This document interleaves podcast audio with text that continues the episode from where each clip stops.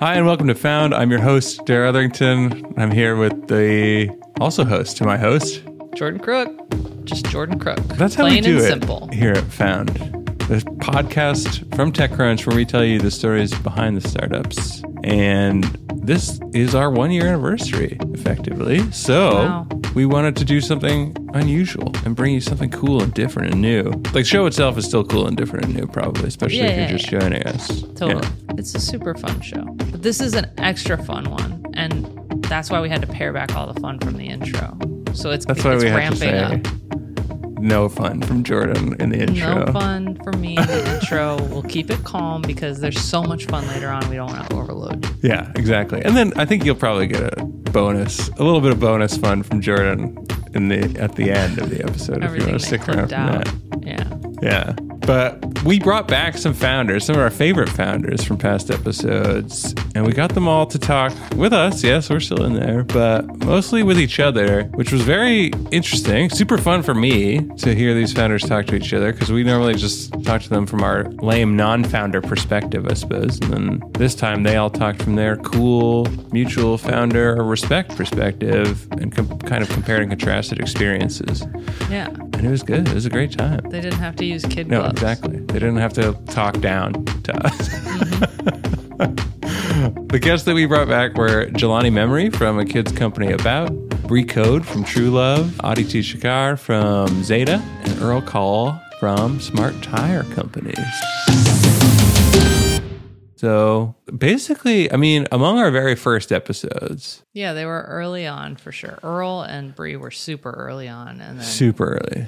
Zeta and A Kids Company About came a little bit later, but all ones that we continue to reference looking back. Yes. And talk about a lot, and ones that moved us and made us think in different ways. And you should definitely go listen to their episodes. Absolutely. Absolutely, you should. And it's kind of like, you know, you might want to do that first. I don't want to tell you how to live your life, listener, but it might behoove you to go listen to those episodes first if you're just joining us, and then come don't back send here. Send them away from this. But listen, but listen, just stay here. You're like just encouraging stay here and listen. Nutrition. I'm encouraging. All the founders would say not to do this. I'm just encouraging the proper. It's like if you were going to watch Star Wars from scratch, and you would say like, "Well, what's the what's the viewing order?" Right? It's the same we've type done, of thing. We've had this conversation actually. So. If you, I mean, it, again, it's your choice. Do what you want. But if you yeah. want to, you can go listen to their episodes. Again, that's Jelani, Brie, Aditi, and Earl. And then come back here and hear their conversation all together. Or listen to their conversation all together and then go and hear their perspective then and compare and contrast. It was kind of fun to hear how much has changed. I mean, sometimes not so fun, right? Sometimes very sad things have happened to people yeah. in the intervening time. But definitely like puts it into perspective, like the founder journey. And takes away that sort of perception that, that it's a moment in time and then it's kind of fixed, right? Everybody talks all the time about how it's a learning experience and you change, but this really like shows you in and practice how that happens. It puts it in like a perspective that is so clear. The growth from these four people in the short time since we talked to them last, I mean, it couldn't have been more than a year. That's what you're saying, right? Yeah. And yeah. there have been a lot of lessons learned and a lot of kind of perspectives changed. It just goes to show how fast things move when you're a founder, and if you're not like... paying attention. If you don't stop and look around every once in a while, you know, Ferris Bueller style. That's right. I, I don't remember you know what movie. The end of that is, but life will pass you, you by or something. It. Yeah, it's, yeah, you might just miss it. That's anyway, right. Maybe we should just kick it off with these dudes. I think we ladies. Should get them in here. Yeah, and I think I look forward to this again. So maybe this will be an ongoing sort of time capsule experience for folks.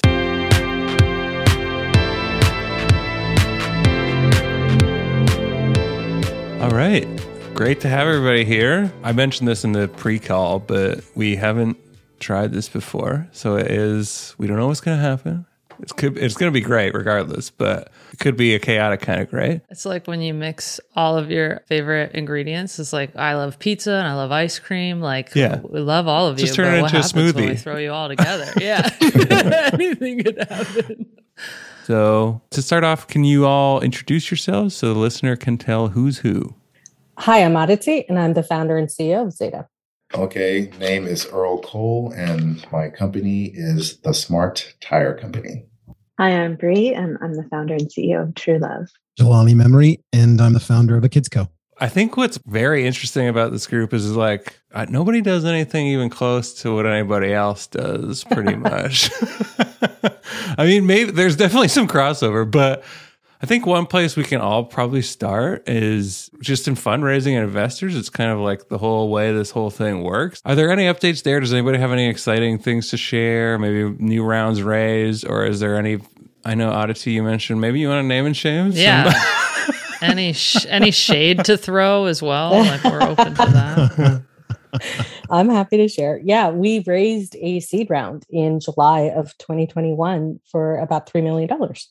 So our fundraising process was actually pretty wild this time because my dad actually passed away from COVID oh. very suddenly, smack in the middle of my fundraising process. Oh. It was one of the most insane experiences of my life. And I've been trying to talk about it more openly, just so other founders who go through grief and go through loss and bluntly go through that stress and pressure have just another point of view and another experience to hear about and share.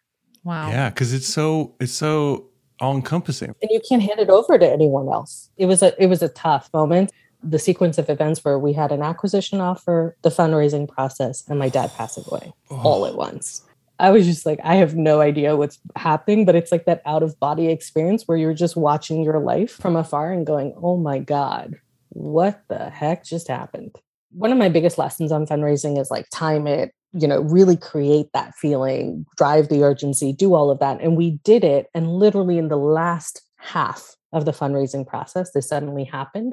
So what I chose to do, which may or may not have been the right thing, honestly, upon further reflection, I took three days off and I just didn't talk to anybody. And I said to the team, like, don't talk to me. I, I'm just useless. I went to the beach. I sat in Big Sur on the beach for three days, hung out with my dad, and then sort of picked myself up and said, okay, I'm going to close this out and I'm going to figure out how to handle the rest of this throughout the year. So it really helped me to create a little bit of that space to grieve without necessarily feeling like everything around me was falling apart. And my team was just incredible. Everybody, every single person stepped in in ways that I didn't even imagine. So that worked, but I'm still grieving and it was very sudden. So I think it helped in some ways that it was almost like a something hits you, you stop, you respond to it, you take a break, and then you come back at it. Well, I'd love to say, you know, Aditi, thanks for sharing. Like, wow, what uh, a harrowing experience to go through. And, and I think you're right to share it as a founder because we're kind of supposed to be bulletproof and, yeah. and run through brick walls. And the reality is, is like, this is really hard and not yeah. hard in the cool, like hustle porn way, but like hard in like, maybe I don't want to do this anymore kind of hard. You know, I'm going through my own fundraising experience right now and feel like I'm a good counterpoint to your experience in a lot of ways where I try and do the least amount as possible for fundraising. I'm a builder and I love building and making. And so investors will like email me multiple times to go like, hey, can you send me the deck? And I'm like, oh yeah. Okay. Like I, it's next week. Cool. Like I just, I, it's almost like I can't be bothered to because building the company is so damn important. Now that being said, like, you know, you raise capital for a reason. And so, you know, my last board meeting, I said, hey, look, I, I promise I will spend more time actually investing in this fundraise so that we can actually wrap it up. And look, fundraising is fundraising. Like it's not super fun and there's yeses and there's nos and there's people who just drag it out. But I don't know, kudos to you for just sticking it out, balancing it all, and then taking the time to really, truly grieve afterwards. Yeah. And honestly, something that really helped me was an incredible number of founders reached out. I don't know. There's something so special about talking to other founders. Like if there's just like an immediate camaraderie and like an immediate amount of trust. It's like, oh my God, I know where you are. I feel you. I've been there. How can I help? And it's not the bullshit, how can I help, right? That how yeah. can I help email from your investors, but like truly, truly, how can I help? So I'm actually really curious, how's that worked out for you, taking like a more casual approach? In a really interesting way, it works out pretty awesome. And and on all fronts, uh, although I'll give you a couple of downsides, but one of the ways it works awesome is it kind of seems like I don't need their money, which investors love, by the way. They love feeling like, oh my God, like he might not take my check. I should really get a hold of this guy. So they like that. The second is, is it lets me actually focus on the thing that I have fun with and I enjoy. So I, I get to keep building in a lot of ways. Look, the downside is it just slows the process down, right? But in some ways, I kind of go like all the same yeses were going to be the same yeses and same nos were going to be the same nos based on the numbers. Like I think companies live or die by their numbers. Create all the FOMO you want to. Once they start kicking the tires, they're going to look at your numbers and go, this is a fit or it's not a fit, right? Based on the numbers that you have. So it's working out. I'm enjoying myself, you know, go talk to my board and, and ask them how, how they feel about it. I just wanted to add, like, Earl, you guys had the WeFunder campaign and you closed that at like one point three million or something, right? Yep. Is that right? Yeah. You know, my uh, my approach is very different. I choose not to talk to any V Cs at all, mm. and that does make them line up even more. So there is that fear of missing out. But I wanted to democratize the whole system. I, you know, the way I grew up, you know, I didn't know anything about investing in a company. I didn't even know about anybody starting a company or being a founder or stocks or anything like that. And I learned that kind of later in life. And so when I learned about these new systems, these new platforms like WeFunder. And, you know, I like that approach. I like people, just average Joes, just being able to put in a hundred bucks, two hundred bucks to put in their money, as opposed to like, you know, yeah, eventually, you know, the ten million, twenty million you get from a V C is great, but I don't want to start it off like that. You know, I feel like every person should have this opportunity to just get in on the ground floor of a company like this. And especially something as simple as tires. I mean, it's not a sexy product, hmm. but you know what? It is on everything when you think about it. Tires are on everything, like from cars to planes to baby strollers. You know, everything has some kind of tire. And so it's it's a very relatable product. So I wanted to have it relate to just the everyday person. So that's why I chose to go that route. We're still doing the crowdfunding thing. You know, I, I love, love, love, love making V Cs just wait. They'll they'll email me and I'll get back to them two weeks later. You know, and then we'll say we're not interested. You know, we don't want any. Like literally, I just treat them terrible. And and that, and is that good? I mean, maybe, maybe not. I don't know. You know, at some point, I'm I'm I'm going to need their money, but and they're gonna listen to this during yeah, due diligence, man. Like they're like bookmarked Earl. Yeah. Okay. You know, eventually we're gonna have to do a real fundraise. I think there's a five million dollar limit on crowdfunding per year. I said, hey, but if I can raise five million dollars a year till we're profitable, might not ever need V C money. I mean, the goal would be great to not ever need V C money where I'm not controlled by anybody or, I don't know, every, every, every approach is different. I might say something different next month. You know, when someone says like, hey, Elon Musk wants to, wait, Elon Musk wants to what? Mm, wants right. to what? He he wants to buy us. He needs to buy another company. We're not going He's that got, route. What we're going to do right now is we're going to pivot because Brie... Well, it's a very different perspective because Brie was had an investor that essentially like was very influential in shaping perspective, right? So that's a different vibe than like I would like to avoid them forever. Yeah, I would. I guess I would. I can't remember what I said last time, so I might repeat myself. But that's okay. yeah, um, no, we were like hypnotized. So yeah, we've taken a different approach. When I started, I didn't know anything about business or anything about how to incorporate a company or build a studio, but I knew what I wanted to do.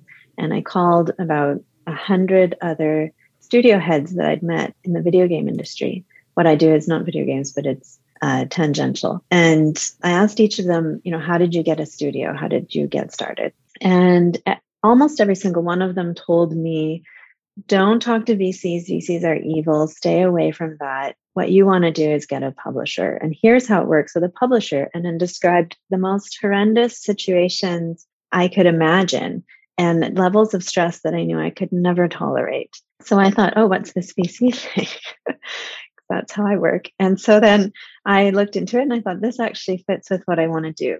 But also, as I started to talk to V Cs, I noticed that most of them didn't understand what I was doing and that they, although it's supposed to be the thing for scaling and innovation, at least in the video game industry, most V Cs have investment theses and they're looking for companies that fit their thesis. And if you're doing something that is so radically strange that no one's thought anything about anything like it, you don't fit. So My first investor was someone who I was bothering a lot because I wanted to know him because he'd run a studio the closest to what mine was. And so I just kept messaging him and saying, you know, I need help. Like, I don't know what I'm doing.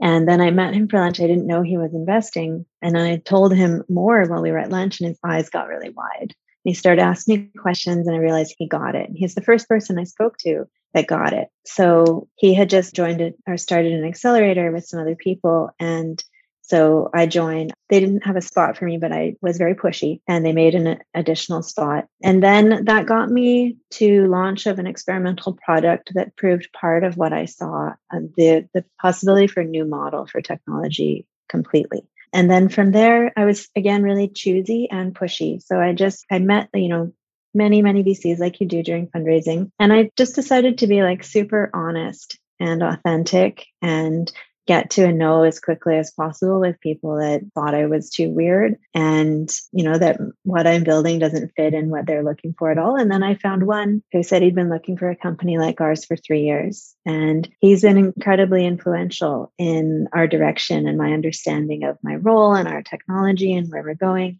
And then he introduced me to some more people. And from there, I've just been really careful about who I bring in, only people who understand what we're doing and want the same things, because we're not building for profit, we're building for human benefit, but somehow using V C and capitalism to move in that direction. And so it's kind of these careful alliances and careful, like, double bottom line type approaches. And but I will only make a deal with someone if they're going to bring insight to the table and help me figure out what I'm doing. Yeah, I think... I mean, probably based on my recollection of our conversation, Jelani, you can relate to a lot of that.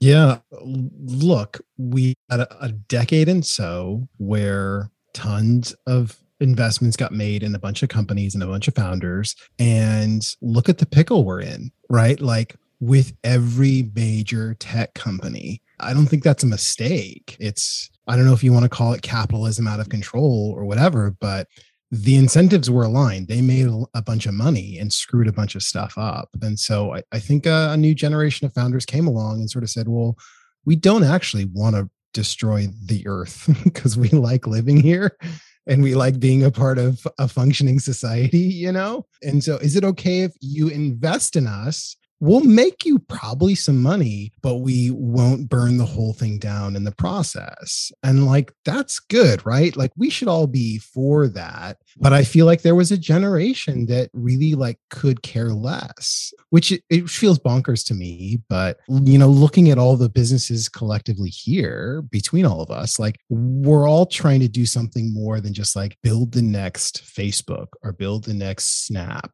We're trying to do some genuine good in our own unique spaces. And that's, I don't know, that feels investable, right? So what's interesting though about that is like every single one of you has a double bottom line, right? In some way where you're like benefiting humankind as well as able to generate revenue or like build a successful business. And so the goal has to be like scale because at scale you have the greatest impact.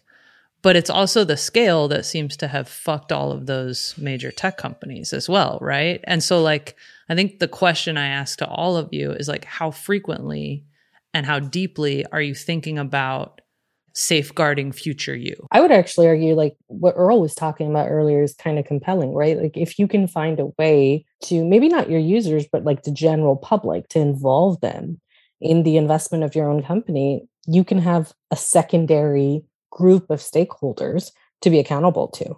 So then it's not just about the bottom line, but it is in fact about serving that group of stakeholders, delivering on the product promises you made and actually following through, you know? I think that's a compelling tactic. I agree with you, Jordan. I also, I'm like, the Google founders wanted to do no evil. Some would argue Google's doing a ton of evil, you know? Which, wherever, whichever side you sit on that debate, I think it is a really valid question. Like, how do you We're all early stage founders, so it's easier to hold true to our visions and our missions because we don't have as much pressure on us than some of the folks, you know, much later from us. So I think there's a couple of things. Like at one, I'm super excited about different types of corporate entity structures. Like I think the B Corp is super interesting, and I'd love to explore that angle a little bit more.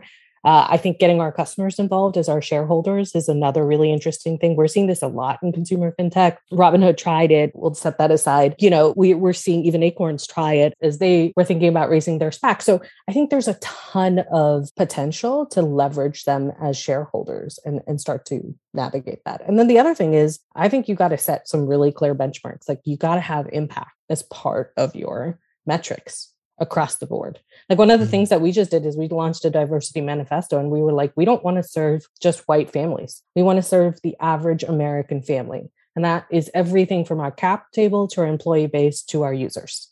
And we hold ourselves accountable to that every quarter. It's a, it's a start. It's not perfect by any means. Please don't D M me about why that's a dumb idea, but it's us starting to, you know, try to put some guardrails there. Yeah, I absolutely love that. And sharing so many of those same values. I just don't think these conversations were being had seven years ago. Just not at all. They right? used to say like, we want to change the world. And then they would take for granted that that was for the better. Yeah. What's this? The Steve Jobs quote, right? He wants to make a dent in the universe. Like, no, that doesn't like, sound good. Don't, don't, don't mess up our new car, right? Don't put a dent in anything. Like, but I think again, we're out of that stage where where we were lionizing these folks, and we're sort of going, actually, maybe, maybe I, they're not my heroes anymore. Maybe I should have different heroes and look up to different folks. And, you know, go back to an earlier part of what we were discussing. I think scale is a big problem for all of us. If we all have the privilege of reaching scale, all of those bad parts of our company will come out, right? And meaning like the ways that we cut corners and the ways that we sort of didn't depreciate certain parts of our business or focus on certain parts of our business. And I think what's required, and there's a couple of businesses that I think do this, is are principles at scale, right? Actually having principles and sticking to them. You see that with a company like Patagonia. I actually think you see that with a company like Airbnb, where you go, they're actually sticking by their principles and putting their money where their mouth is in some pretty big ways. And then you see that go out the door with the Metas or the Amazons or the Googles of the world, a lot of times where they go, well, actually, we just like to make all the monies. Uh, and so I, I think this next tranche of founders, you know, us included, are hoping and wanting and trying to do something different. And the true test will be when we reach scale, right? When a handful of us become those mega unicorns, if indeed those exist ten years from now, what kind of principles will we bring at scale? And I don't know why WeWork just came to mind uh, on how, you know, they were. And this is what's interesting, how people can even mask this whole having great principles and consciousness. You know, I think their thing was elevate the world's consciousness, you know, and they sold that. And you can say like, OK, that them scaling so fast and getting all the money changed who they were and the principles of the company. Or was it already their agenda from the start? You know, to everyone's point with that, you know, I, I think there definitely is some type of shift going on to where people are starting to care again. But does that mean the V Cs are going to line up for that? Because do they care? I mean, we need them to care because they control the most most of the money. Because we can, you know, be the most conscious founder out there and have a great idea. But for them, it's like, I don't care about changing the world. I care about owning the world. And that's how a lot of them think. And I just want to know if this shift is happening with founders, will it happen within the V C space so these dreams can come true together? I think it's important to zoom out and look at natural cycle. And of course, when we first invented the internet and first invented tech companies, the first of them were childish or adolescent, and that we didn't really know how to apply systems thinking to we, you know, people who grew up without the internet. How much chance did they have to learn systems thinking? And so not realizing the impacts of their actions and getting swept up in the energy of it, like that's like, you know, getting swept up in any music scene when you're a teenager. And what we have now is to look at that and see, okay, where does that go next? Like, what is the little bit more adult version of what they're doing? And so that's how we kind of look at everything. We we didn't go back to the drawing board, but we looked at like, okay, what exists? What are best practices across the tech industry now? And what can we take and what can we unfold into the next iteration of that? Like that's that adolescent version. And what's the adult version of that? So speaking about metrics, we call ours benefit metrics, and we don't measure any traditional metrics. We looked at each one and instead thought of like, what's the one that's beneficial for humans that we can use instead? So for engagement, we don't measure engagement, but we measure what state of mind our technology brings people into. And for retention, we don't look at retention, but we look at like what psychological development is happening, people using our technology. And then we look at collaborative flow, that people are achieving collaboration together or not, and are they actually achieving the thing they wanted to achieve together, collaborative or collective mission, we call that. And those are the metrics we optimize for. And those are the metrics that we report to our board and to our investors. So far, that's worked for us. And that's what our investors want. They see that the, you know, the current way of doing things is not going to work. And it's not going to work for many reasons, for the way it's affecting people psychologically, the way it's affecting our planet. And so at least some of our investors believe that, just like how tech companies kind of took over the stock market around two thousand ish, companies that are focusing on what is actually good for people in a real way, like not, not some extra piece of the company, but products that are actually really beneficial for people, are going to be the ones that are going to rise to the top and be the ones people use. And if there is a stock market, we'll be the ones that will be there. That makes tons of sense. And I think, but one thing I was thinking about when we were talking about the prior question about like impact at scale and how it can change was with you specifically and what your company is doing. Like, it feels like it has the greatest potential to become manipulative, right? In a way that is perhaps can be turned to evil intent or ill. Do you think about that at all ever? Or wh- whether, you know, the manipulation can be turned to ill or anything like that? I think that it, it has to be something that we think about every day. And in every decision that we're making, are we building those guardrails? But are we also building it right into what we're building in a way that it cannot be easily lifted and changed? So, you know, our model for technology we're building, it it invites states of mind that are humanistic and pro-social. But mostly it's about not even inviting certain states of mind. That's a mischaracterization. It's about connecting people with their own values and their own agency by helping them not go into reactive or divisive states of mind, but staying true to what they actually feel and believe, and having that moment of pause where you can make choice and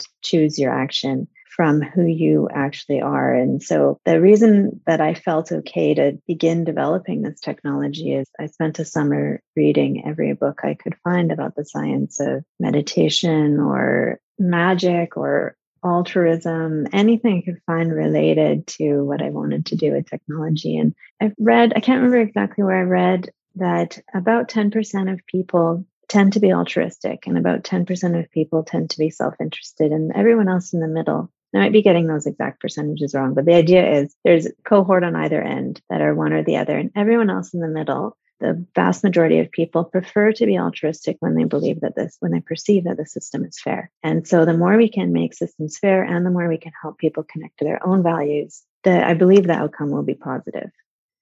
Can I push on that a little? One thing that I worry about is us as a human race doesn't always make the best choices. And, you know, we continue to perpetuate things that we know are no good for us, you know, and speaking of Elon, does it make sense for, like, it wasn't until he came along and really sort of upgraded the brand around electric cars that they really took off and that people really started to give a shit. I don't know if we're allowed to curse, but part of me wonders if left to our own devices as human beings, we always make the better, more impactful choice. And sometimes the current state of consumer tech makes me think not.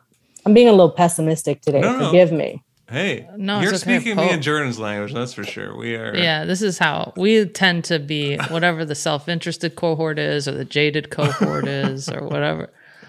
I think that Brie makes a good caveat there, though, which is like, when we perceive systems are fair. Hmm. Like when I'm at the airport, right, we're all toast because nothing's fair about the airport. Well, that was an intense conversation about power yeah. corrupting, which feels like a lesson that we're all learning together, especially this next generation of founders, which is exciting. But let's just talk broadly. What is kind of the biggest lesson that you've all learned since the last time that we talked? You know, I, I feel uniquely cut out for this founder thing because I, I just don't know if I'm employable any other way, to be honest. And so I, I I take that for granted genuinely, and I love what I do. But we had an incredible year in twenty twenty. And to be frank, like twenty twenty-one just kicked our ass. We grew the team, we revenue, you know, burn got too high, revenue went down. Some products didn't click or work. A lot of big swings that we took just were just massive whiffs. You know, that was not how I wanted the year to go, mm-hmm. but I was able to reflect on it and go, okay, what did I do wrong? Was this my fault? And what can I change and do better this year? Right. And and luckily we had enough capital in the bank to make those decisions and, and pivot and try different things. And, and I think one of the things that I really embraced coming into this year was that some of my superpowers are massive weaknesses. And so I have a massive product superpower. I just love working on product. I can iterate. I can move really fast. I can build lots of things that I think genuinely will connect with customers. The problem is, is I can neglect marketing. I can neglect data. I can neglect, you know, like team development. I can neglect a bunch of stuff in service of like, but isn't this cool? Like, isn't this cool? This thing we built, right? And so I had to sort of go, okay, well, that thing needs to sort of be proportioned based on these other tasks. I won't say I was pulled aside because I, I pulled a board member aside and I said, how do I be better at this? And she just said, be the C E O. Like, you're the only one that's the C E O. Do the C E O's job first. And if you get to the other stuff, great. But she's like, Jelani, you're spending a lot of time working on stuff that's not the C E O's job. And she goes, you're great at it. You're world class at it. It's just not your job. And there was a bit of an identity crisis for me to go, it's kind of why I made this job, was so that I get to do this stuff. But I realize we're we're at a scale and we're moving at a pace where my team, my company needs things from me that in some ways I never signed up to give it, but I am totally responsible to provide for it. And so I had to grow up. You know, to Brie's point, I moved out of the adolescent phase and and maybe moved into a little more of a grown-up phase as a founder. I was like, what if I was like a good manager? What if I like empowered people to do good work? And what if I like got out of their way and unblocked them on tasks and they just like executed and I did my job? It was like this revelation to me, and it seems to be going kind of okay, kind of well. You know, it's hard for our designers to keep me out of Figma, so they just don't invite me to certain boards. Um, you know, you'd have to fight to keep me out of an Excel spreadsheet, but I feel like I'm learning and I'm growing and I'm getting better, for the simple fact that it's existential, right? Like, if I don't do this well, I'll kill the company in the process. And I don't want to kill my baby. I love my baby. I love this mm. company, right? And so I think that's a big sort of reflect back from state of mind. Like, if you go listen to the last episode, I was probably like, oh, we're going to do all the things. Now I'm like, we're going to do some of the things. Get around to it. Uh, A couple of learnings for me. One, I connect so much with what you're saying, Jelani. I was often an early employee before I became a founder. And so I was like, I've almost founded a company, which is a bullshit truth you tell yourself. And I, I was like, how, you know, how hard can it be? And I started building and I was like, oh, it's just a group of people like working on something we love, like, let's go. And then very quickly, I started to realize people are treating me differently. And I was like, what's going on? And my co-founder finally was like, Aditi, you're the fucking C E O. They're just a little nervous around you, or they're scared to tell you that that's a stupid freaking idea. And there's been like this life, I mean, there's several year journey of really understanding that as a C E O, your job and the way people respond to you and react to you really changes, especially as your company starts to grow. And you have to change with it. Whereas I kept being like, we're a transparent culture. Tell me I'm I'm crazy. But no one's actually going to do that, you know, or very few people will truly will do that. And so that's been one big lesson for me, is learning how to really own that role and be it, and not be annoyed at the fact that I'm C E O some days and people won't just be direct with me and tell me what's going wrong or what's going right or or whatnot. The other thing I'd say is, I think I've learned to think, one of the best parts about being a founder is you really think about patterns, about what Brie was talking about earlier, systems change. Like, you really start to zoom out. And one of my favorite things is we spend so much time building, building, building. We're in the in the minutia, as you said, of doing this work. But when you get to step back, one of my favorite parts about in fundraising is that you get to talk to all these investors who all they do is pattern spot. And they're constantly pattern spotting and spending time with them and thinking about the company and the business. I actually just got off a call with the investors that, who I've known for several years. And the two of us were talking about our long-term product roadmap. And it's just like a fun conversation. So learning to create space for that has been tremendous for our company direction and, and value. Whereas earlier, I was sort of like the product manager in the dark going, I think this is kind of interesting. I think that's kind of interesting. And now I step back and I'm like, no, that's a terrible path for us right. to go down because it doesn't make sense at a systems level. So I think those two things have been really tremendous for me. And then the last thing I'll throw out is one of the things I really don't love about entrepreneurs and like the latest breed is there feel to be a lot of uh, career entrepreneurs. They're like, let me start a company, raise a little money, exit. Mm-hmm. Then I'll go start another company, raise another mo- money, exit. And I'm like, I don't want to do that. And I realized that this last year. Like I, you know, when we got these acquisition offers, I was like, shit, I can make a shit ton of money here and yeah. like leave and, and be done with it. Yeah. But I really love what we're building. And I want to build this shit for life. Like I, that's dramatic, but I really want to build this company. I really want to see this impact in life. And, and I think that was a really clear realization for me this year was I don't want to sell the company uh, if I don't have to. Hmm. If I can keep building this and if I can keep proving out this thesis, I really want to do that. That's great. That sounds like a great clarifying moment. Because yeah, there's tons of people who just do that, end up in that puddle jumping kind of mentality for the rest of their careers. I call it iBanking entrepreneurs, which is so unfair. Darrell and I talk about it too, like a founder for the sake of being a founder. Yeah, yeah, yeah, that kind of thing. And you can like smell it a mile away. I can't imagine anything more boring than figuring out a formula and then just doing that same thing over and over again. It does sound, it sounds hellish, actually, when put that way. It's like there are oh. people that like it, I guess, or whatever, like yeah. the result of it maybe, but. Well, based on our last conversation that I had, we didn't focus almost at all on Survivor. So. No, not at all. Well, I've been surviving working with NASA. So if you we remember, did talk about that. Yes. On the difficulties and challenges. It sounds cool. Yes, it's cool. But NASA is so slow with everything because they're, you know, they're gigantic. You know, when you're trying to grow a company and you're a founder and, you know, you want to be nimble and quick because that's what you have to be when you're a startup. But then you have to report to NASA and it's like, hey, I need this answer by tomorrow. And they're like, all right, we'll get back to you in six weeks. Yes. Yeah. That happened all the time. So this past year, I was learning how to better work with them, I would say. Um, They have their own needs and what they require. And, you know, they could care less, you know, how big our company gets or how fast it grows because they're doing stuff like sending robots to Mars and mm-hmm. sending the first woman to the moon uh, soon. So they got important things to do than this little bitty tiny tire company that they like. But I'm starting to understand like, okay, I see where we fit in the NASA universe. We're like way at the bottom. But the more cool stuff we start to do, like we started, I started to report more to them about our progress because before I wasn't doing that as much. And they started to open up the floodgates a little bit more and sharing and then like getting back to us sooner. And they're like, oh, then they started writing about us, which is rare because, you know, because NASA has this thing to where they are not supposed to favor any company. So they're right. very generic about everything. Can't use their logo for this. You can't do that. Like, but then they started writing about us because they started actually being proud of the work that we're doing. And their motto is for all mankind or for all humankind. Sorry, it's for all humankind. So they truly believe that. And, you know, and that's our focus with our company, you know, even though it's tires, but, you know, they're more eco-friendly, you know, tires on everything. We're trying to, you know, just do something good for the world. And we just, I just started sharing more information with them and, and they started to share back and actually starting to help us a bit more. So I guess I did learn that, finding that happy medium on how to work with this gigantic organization.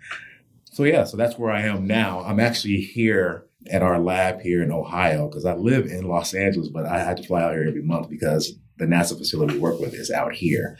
And I actually have a NASA employee here at their lab today. So I, I don't want to talk too loud We just got to a good place.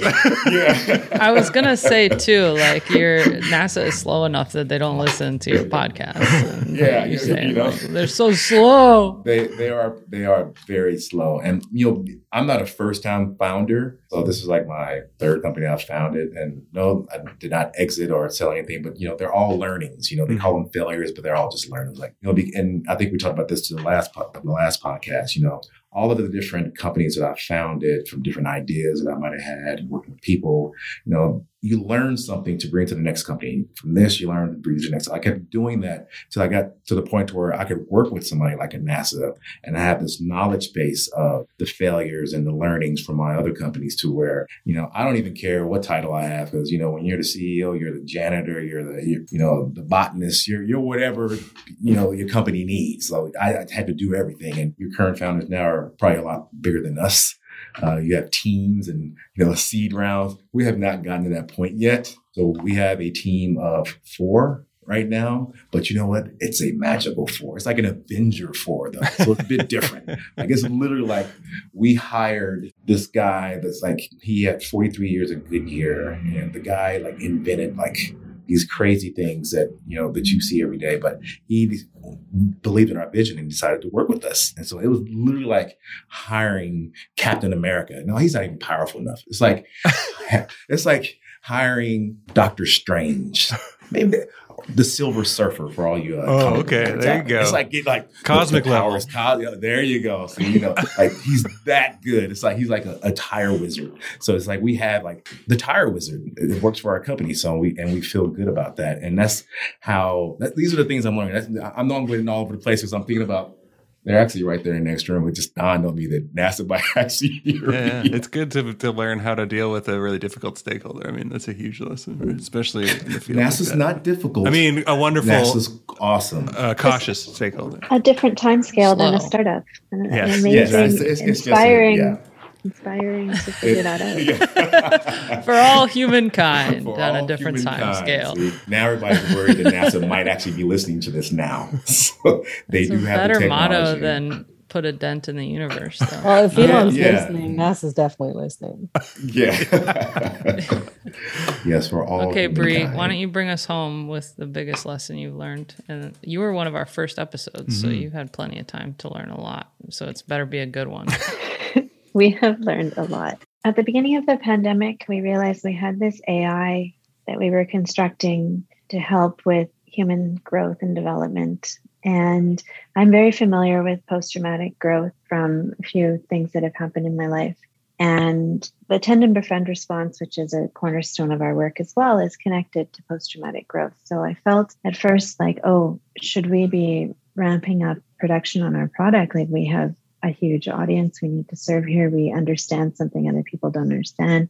But then I realized, like, my team, they're mostly junior. They've never faced any huge thing like this before. And the best way for us to get through the pandemic is to take what we have of our A I and start applying it to our team processes. So we stopped focusing on the product and we focused on what is a way that we can really prove our A I to ourselves through our own growth and development. And that we need to be on that. It was kind of a parallel realization that we need to be on that path to be able to make this technology. I can't remember what, I think that's Conway's law, that the technology you create ends up being a mirror of your organizational structure. And so each of us on the team needs to be exploring our growth in order to create this technology. And also we have this technology that can help people grow even under traumatic conditions. And so we did that and we experimented and we iterated and it wasn't easy. And we've come to a place that is really beautiful. And in order, you know, I talked about how we're working in this capitalist framework to try to create something different. And so we have to move like from where we are to where we want to be by letting go of different things at different times and being strategic about how we make that transition. And to distribute power across our team, we also have to distribute responsibility. And so by taking our A I and kind of putting it in our team's hands, not for just our audience, but also for themselves, and then iterating on all of these things together through the wisdom of our team, we've arrived at we realized that by accident, we arrived at the design for a new form of social media, that the way that our team is working is the design that I was putting off until later because I wanted to make sure that I really understand our model so that we don't create unintended network effects, that we don't start to go social until we understand our model. And so I realized that we'd got the basics of it from our iterative work with ourselves. And so now we can start to test that with external audiences and build it into this product that we think will be a new way of kind of what grows out of the adult version, that grows out of what we know of social media right now. But that was completely emergent. It wasn't something we planned. It was something that just occurred naturally and organically. And I find that extremely beautiful. That's awesome. Well, thank you very much, all of you, for joining us. Very nice talking to you. It was great catching up, honestly, and we'll do it again. This We'll just have to have the cohort come back like every yeah, year, Maggie. These are our favorites. Yeah. Period. Oh, yeah. Awesome. I, I love that. Pizza ice cream yeah, smoothie was actually really good. So. Found is hosted by myself, TechCrunch news editor Darrell Etherington, and TechCrunch managing editor Jordan Crook. Yashad Kulkarni is our executive producer. We are produced by Maggie Stamets and edited by Kel Keller. TechCrunch's audio products are managed by Henry Pickovit. You can find us on Apple Podcasts, Spotify, or wherever you get your podcasts, and on Twitter at twitter.com slash found. You can also email us at found at techcrunch.com, and you can call us and leave a voicemail at five one zero, nine three six, one six one eight. Thanks for listening, and we'll be back next week.